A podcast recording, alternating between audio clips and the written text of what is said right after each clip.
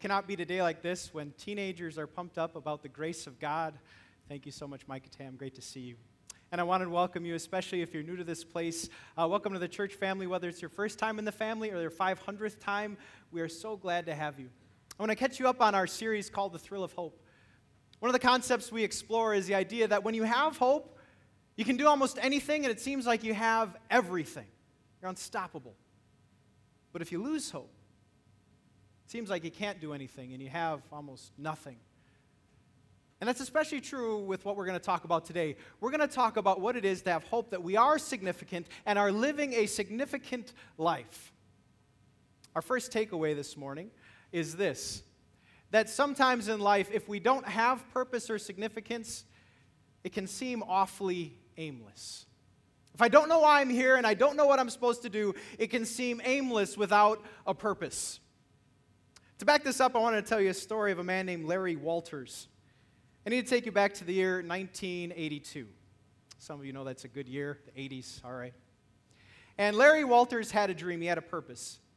He was going to be a pilot, he was born to fly. The only problem for Larry is that he could not see correctly. He didn't have a perfect vision, which was a requirement to be a pilot. And so Larry took a less than job. He was a truck driver in California. And every day he went through his purposeless life. He did his job, came home, sat in his lawn chair in the backyard, and just vegged out. Same thing every day. He went to work, came home, sat in the lawn chair, vegged out. But he couldn't stop the dream. He was compelled to fly. And so Larry had a great idea. Well, he didn't have a pilot's license and he didn't have a plane, he did have a lawn chair. And so he thought that with a lawn chair and about 43 weather balloons, he would attain flight. And sure enough, in 1982, he did. Here's what it looks like. And, and this worked so well that Larry was three miles up in the air where two commercial airliners had spotted him. They had called that into the uh, Long Beach airport, uh, saying that they see a man in a lawn chair. Now, now, at this point, Larry is probably a little freaked out. He's there with his pellet gun for the balloons. He's there with a sandwich, a radio, and, and some beer, which is maybe why he got into it. But anyway, uh, it's a lesson for another day, especially young people. But Larry, after 45 minutes, finally had enough gumption to shoot one of the weather balloons, and so his descent came down. Larry made it safely back to the ground. And when interviewed, uh, asked why he did all this, Larry said, It was something I had to do. I had this dream for 20 years. If I hadn't done it, I think I would have ended up in the funny farm. See, when you have a purpose, like being a pilot, you'll do almost anything to achieve it. When you know what you're here for, you know how to, with laser focus, pursue that thing and get after it. The greatness of purpose and significance. In fact, studies show that uh, even as you age, um, it's, it's essential to have significance and purpose, whether you're retired or not. A study was done uh, among 7,000 people aged 51 to 61, and they found that those who had a significant purpose had better lives, better quality of life, and actually lived longer. In fact, the medical doctors said this said the need for meaning and purpose is number one. It's the deepest driver of well being that there is. Can you relate to this? Do you know what it is to have the need of significance or purpose that drives you, that propels you? Do you know you are here on purpose? You know, one thought that our society or maybe even scientists compel us to believe is that maybe we're just a random collection of cosmic dust that came here by happenstance. But, but maybe if you do have a purpose, another question is how, how well are you at fulfilling that purpose right now? How well are you doing with the purpose that God put you here? As we consider these things, I, love gathering in the house of God because God's word is a lamp, it shines so much. God reminds us that you are here on purpose for a purpose. In the first lesson we considered, you are fearfully and you are wonderfully made. I've planned some things for you. And in Ephesians chapter 2, a very famous section of Scripture, uh, God reminds us that we're not just saved from something here on earth, but we're actually saved for something. Some of you know these scriptures, Ephesians 2 8 9. I, I bet our choir probably knows Ephesians 2 8 9. Do you know how it starts? For it is by grace you have been saved through faith And this not from yourselves, it's a gift of God, not by works, so that no one can boast. And this is the message of Christmas, the message the church builds upon. Our salvation is a complete free gift of God. You could do nothing to save yourself. God had to do everything, and it's a gift. He saved you from sin, death, and hell. Hallelujah. But look what He also saved us. He saved us for something. For we are God's handiwork, created in Christ Jesus to do good works which God prepared in advance for us to do. So if you're taking notes, another takeaway you're not just saved from something, but for something. And we get to discuss through the lens of God's Word what maybe is that for, and how do we go after it. We're going to do that by looking at Mary's story. Uh, so, Mary had a very significant purpose. Would you agree? Mary's purpose on earth was to be the mother to the Son of God. I'm not sure you can beat that one the mother of the Son of God. And as she understands and receives the revelation of her purpose, she also gives us the posture of receiving that purpose. He, she gives us the posture of what we need to really live for the Lord going forward. So we're going to consider her story. It's recorded in Luke chapter 1. Uh, feel free to follow along in your worship folder or on the screen. Here it says So, in the sixth month of Elizabeth's pregnancy, God sent the angel Gabriel to Nazareth, a town in Galilee to a virgin pledged to be married to a man named Joseph, a descendant of David. The virgin's name was Mary, and the angel went to her and said, Greetings, you who are highly favored. The Lord is with you. Mary was greatly troubled at his words and wondered what kind of greeting this might be. But the angel said to her, Do not be afraid. Mary, you have found favor with God. You will conceive and give birth to a son, and you are to call him Jesus. He will be great and will be called the Son of the Most High. The Lord God will give him the throne of his father David, and he will reign over Jacob's descendants forever. His kingdom will never end. Well, how will this be? Mary asked the angel, since I am a virgin. The angel answered, The Holy Spirit will come upon you, and the power of the Most High will overshadow you. So the Holy One to be born will be called the Son of God. Even Elizabeth, your relative, is going to have a child in her old age, and she who was said to be unable to conceive is in her sixth month for no word from God will ever fail. I am the Lord's servant, Mary answered. May your word to me be fulfilled. Then the angel left her. Mary finds her purpose and then also gives us a wonderful response I am the Lord's servant. We get to consider this. Before we move on, uh, could you turn to your neighbor and tell him something? Could you tell him that you are significant? You are significant.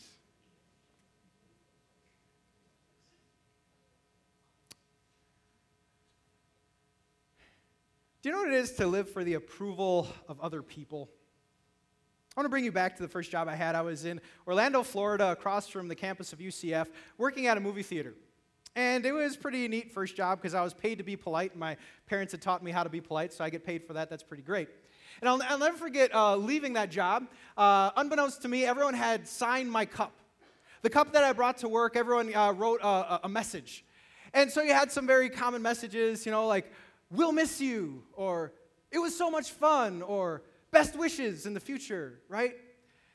But there was one comment that really stuck with me. It was from a manager. And he said, I'm not sure what I thought about you or what you thought about me, and that's okay. And as a young kid, as a young kid, now, as an adult, first I understand, like, he was emotionally intelligent of his own right. Like, he, he knew where his boundaries were. That's fine, you know, so that's good. But it's not emotionally intelligent to write that on a teenager's cup. And the reason that I know and that's stuck with me is because I want approval, right?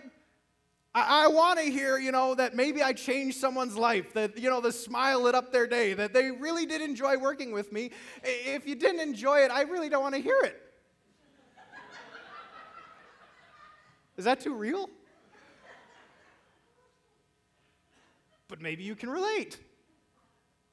Because how many of you go tomorrow to school and you're just hoping that that teacher will really like what you've done? And, that maybe it'll be a brighter day where you'll get along and they'll finally understand you and you'll understand them. And so you're doing anything you can to get the approval of that teacher. Or maybe you've gone to a job and you know what it is to kill yourself so that one person might say, Well done, attaboy. And so you kill yourself over and over and over, just waiting to hear, well done, attaboy. And maybe it's why that you, you strive to be funny in conversations. It's maybe why some of you are, are, trying to be charming and kind. Maybe why some of you try to perfect beauty in what you're wearing, because honestly, we want to be liked and we want to be approved of. That's human nature. But while it is human nature, there is a problem to this. Because people's opinion about us change all the time. Have you ever had someone who really liked you and then the next day they hate you? Yeah. If you're going to live this life, that means you're going to rise and fall like the sun each day based on how someone else is doing. I was reading a really good book called The Search for Significance. I'd recommend it. And the quote from that book says this It says, But the man or woman who lives only for the love and attention of others is never satisfied, at least not for long. Can you relate? Now, this is going to be important to the gal in the story named Mary. I don't know Mary's reputation uh, before the angel came, but I have a feeling of her reputation after the angel came. Mary was told that she was going to uh, be, be conceived, be, be pregnant out of wedlock. And she might have asked, you know, how is this going to happen? But maybe she was also thinking, you know, what are people going to say? Because at that time, to be unwed and with child had a huge social stigma. To walk through the grocery aisle, she was going to get some stink eyes and wagging fingers from the elderly women, that's for sure. And so, if Mary was going to live by the approval of others, she was not set up for success in this story that we're considering at Christmas. Not everyone is going to be pleased with her. But that really doesn't matter. Because the angel brought a more significant word a word from God. The word that should stand above every other word. And the angel said how God felt about Mary, and that was enough. The angel went and said, Greetings, you are highly, what's that word? You are highly favored. The Lord is with you. Mary could walk away saying, This is how God feels about me. And so, regardless of, of the misconceptions in my community, regardless of how anyone else thinks about me, I know that God says I am highly favored. I wonder how many of us need to hear that same word. I wonder how many of us come into church and if we're honest, there are some relationships that aren't going so well. There's a tiff with a friend or a spouse or a child. And, and if we're going to live by their approval, man, we're, we're not going to feel so good. I wonder how many of us honestly just feel maybe unloved or unlovable because of something that they have done. And I need to remind you what God has said. Let me be the angel. I want to show up in your life and I want to say, regardless of what's going on, greetings. You are highly favored. The Lord is with you. And why do I have the audacity to say that? because of Mary's greater son, because of faith in Jesus Christ. When Jesus was born, what did the angels say? All of heaven erupted with a song. Glory to God in the highest heaven, and on earth peace to those on whom his favor rests. You are the child on whom his favor rests. This is awesome. And where does significance come from? It, it, comes from an understanding that we are favored by God. Back to that book, The Search of Significance. Such a good book. It, it has this to say.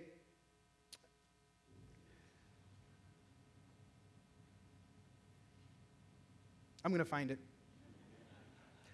Our true value is not based on our behavior or the approval of others, but on what God's word says is true of us. And what does God say about those who are in him?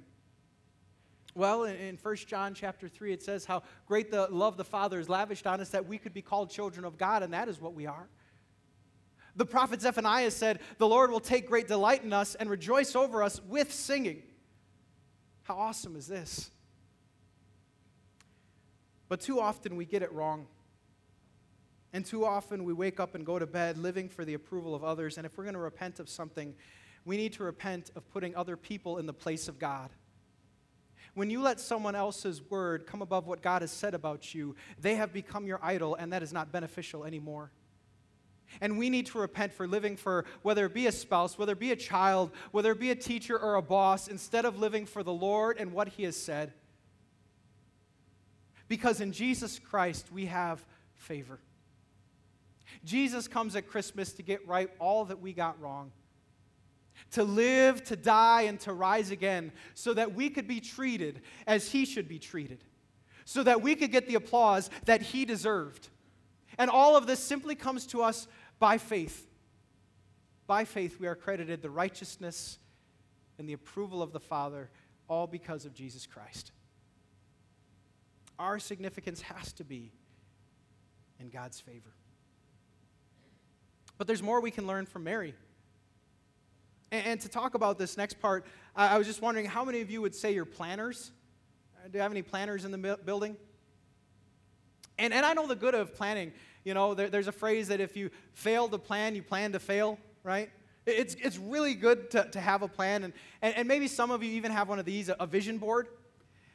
And that's actually a really healthy practice. When, when you put on the board, you know, where you want to go and what do you want to do, your mind starts filling in the details, the, the steps necessary to go to that place and do that thing. You know, a vision board can be really, really good. You know, at Amazing Love, we, we talk about planning a leadership team. Uh, we're, we're right now thinking, what could God do through two full time pastors? Could it make our ministry even better and more effective? Could we reach even more lost people if we had two full time pastors? It's, it's good to consider these, these planning things right? You wonder what Mary had on the vision board before the angel. You ever go there? So, so Mary, you know, she's engaged, so she signed up at the knot.com and she's counting down the days on the cell phone. Yeah, look how many days, right? And she's maybe picked out a house in Nazareth, the one with the white picket fence, and, and she's planning about 2.5 kids, and, and Joseph's gonna be the greatest husband, and we're gonna have a, we're gonna have it made. And how quickly does Mary's vision board change? Can anyone snap cue? I can't snap very loud. Right? Right? And isn't this life? Isn't this how quickly things can change? In fact, I was reading from the Bible. Um, there, there, were the people of God in Samaria under siege, and they didn't have enough food. They were starving. And, and then the next day, Jesus says uh, through, through an angel, uh, You're going to have enough. And in fact, overnight, the Lord scared the army away through the sound of chariots, and they left all their stuff, and so Israel could plunder all their silver and gold and all the food in a day. Changed. Now, there's hope there, right? But it changes in a day. And what I love about what Mary does about this change is her response. There are many reasons to praise Mary for what she does, but maybe her response is, is the best. When, when she hears of the change, this is what she said I am the Lord's servant. May your word to me be fulfilled. She doesn't say, But God, I had the house picked out. I don't want this. God, I, I don't know what this means. She says, What? I am the Lord's servant. You do what you want. What an amazing response. And if you want true purpose, if you want true significance, significant comes not from being slave to a plan, but servant to God's. Not slave to your own plan of how you thought life would work out, of what you wanted to do, but rather being servant to God. Because honestly, some of us have lost hope because what they had envisioned never came true. It's the reason why many people have a midlife crisis because all the dreams and aspirations, they're, they're in the middle and they're knowing that some of them haven't turned out and maybe won't turn out. And so sometimes I think we need to go to that vision board. We need to erase some things.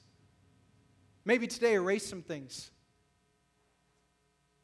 But let me ask you was, was God's plan for Mary, was it better or worse? It was better, wasn't it? Yes, Mary might have had to go to the vision board. She erased white picket fence and four kids. But what should she put on there? She could now put on there, Mother to the Son of God. That's what we call an upgrade. I don't know how many of us, yeah, we, we, need to erase some things and it didn't happen and it might never happen, but maybe you need better eyes on what God is doing in your life right now. Because if you look for it, you can find it and you can write that down.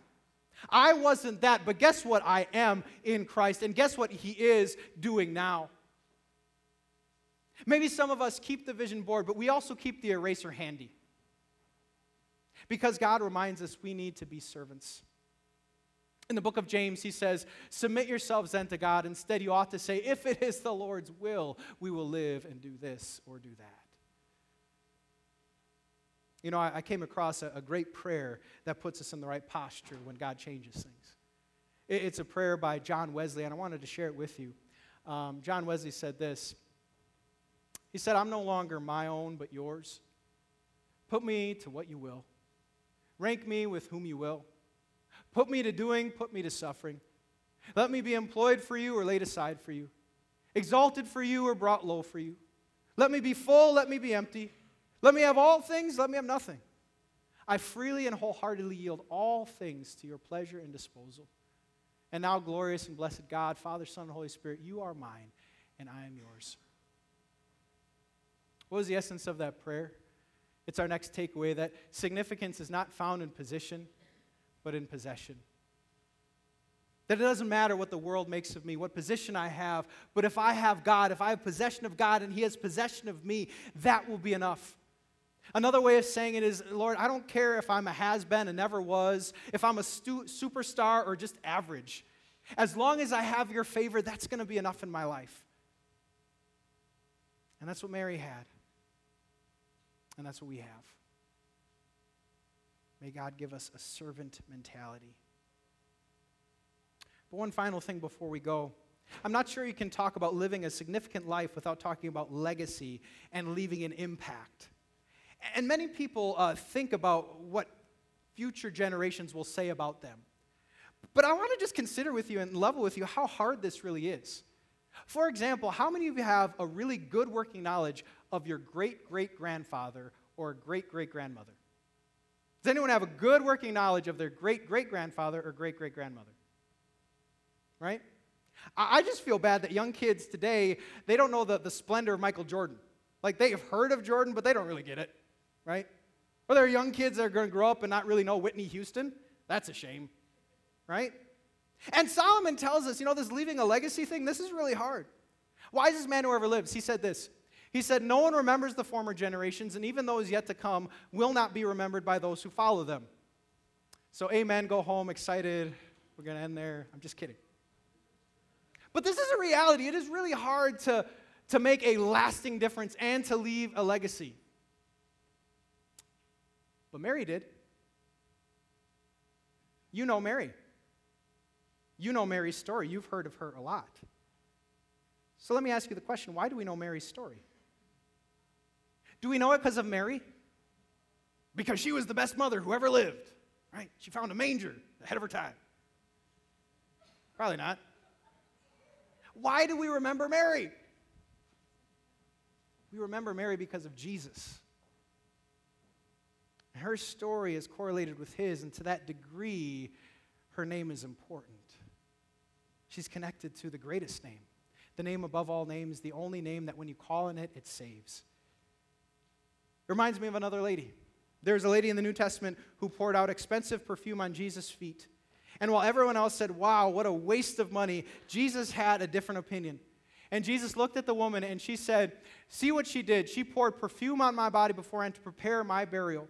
Truly, I tell you, wherever the gospel is preached throughout the world, what she has done will be also told in memory of her. Because she maxed it out, poured it out, all for the sake of Jesus. She is also remembered. What I'd like to share with you is if you want true significance, it is then linking your story, our story, to his story. That's the only way to really leave a legacy. For your kids, for many people who may, may not even have met you. And, and what this means is that when you wake up tomorrow and you go to work, you ask the question how is what I'm doing linked to his story? Am I just working for me so I can build my kingdom and leave my personal legacy? Or am I working to use the talents God gave me so I could give Him glory, provide for my family, and maybe share the gospel as well? When I go to school, am I doing it just for me so that people would know my name? So I'll get a good career and a better position? Or am I doing it so I can have a platform for God? To, to, to be used to share the gospel and give Him all the glory by what He does in my life? When I have free time over Christmas, is it just a, a reckless pursuit of me, me, me, me, me? Or is it some rest time so that when the new year starts, I can max it out again for the only name that matters? Is rest for purpose so that I can lose myself again in sacrifice to the King of Kings and Lord of Lords? There's only one King. He was reigning, He is reigning, and will reign forever. He invites us to reign with Him. There is one who is truly great. He is the greatest. May you find joy and service to that name. Amen.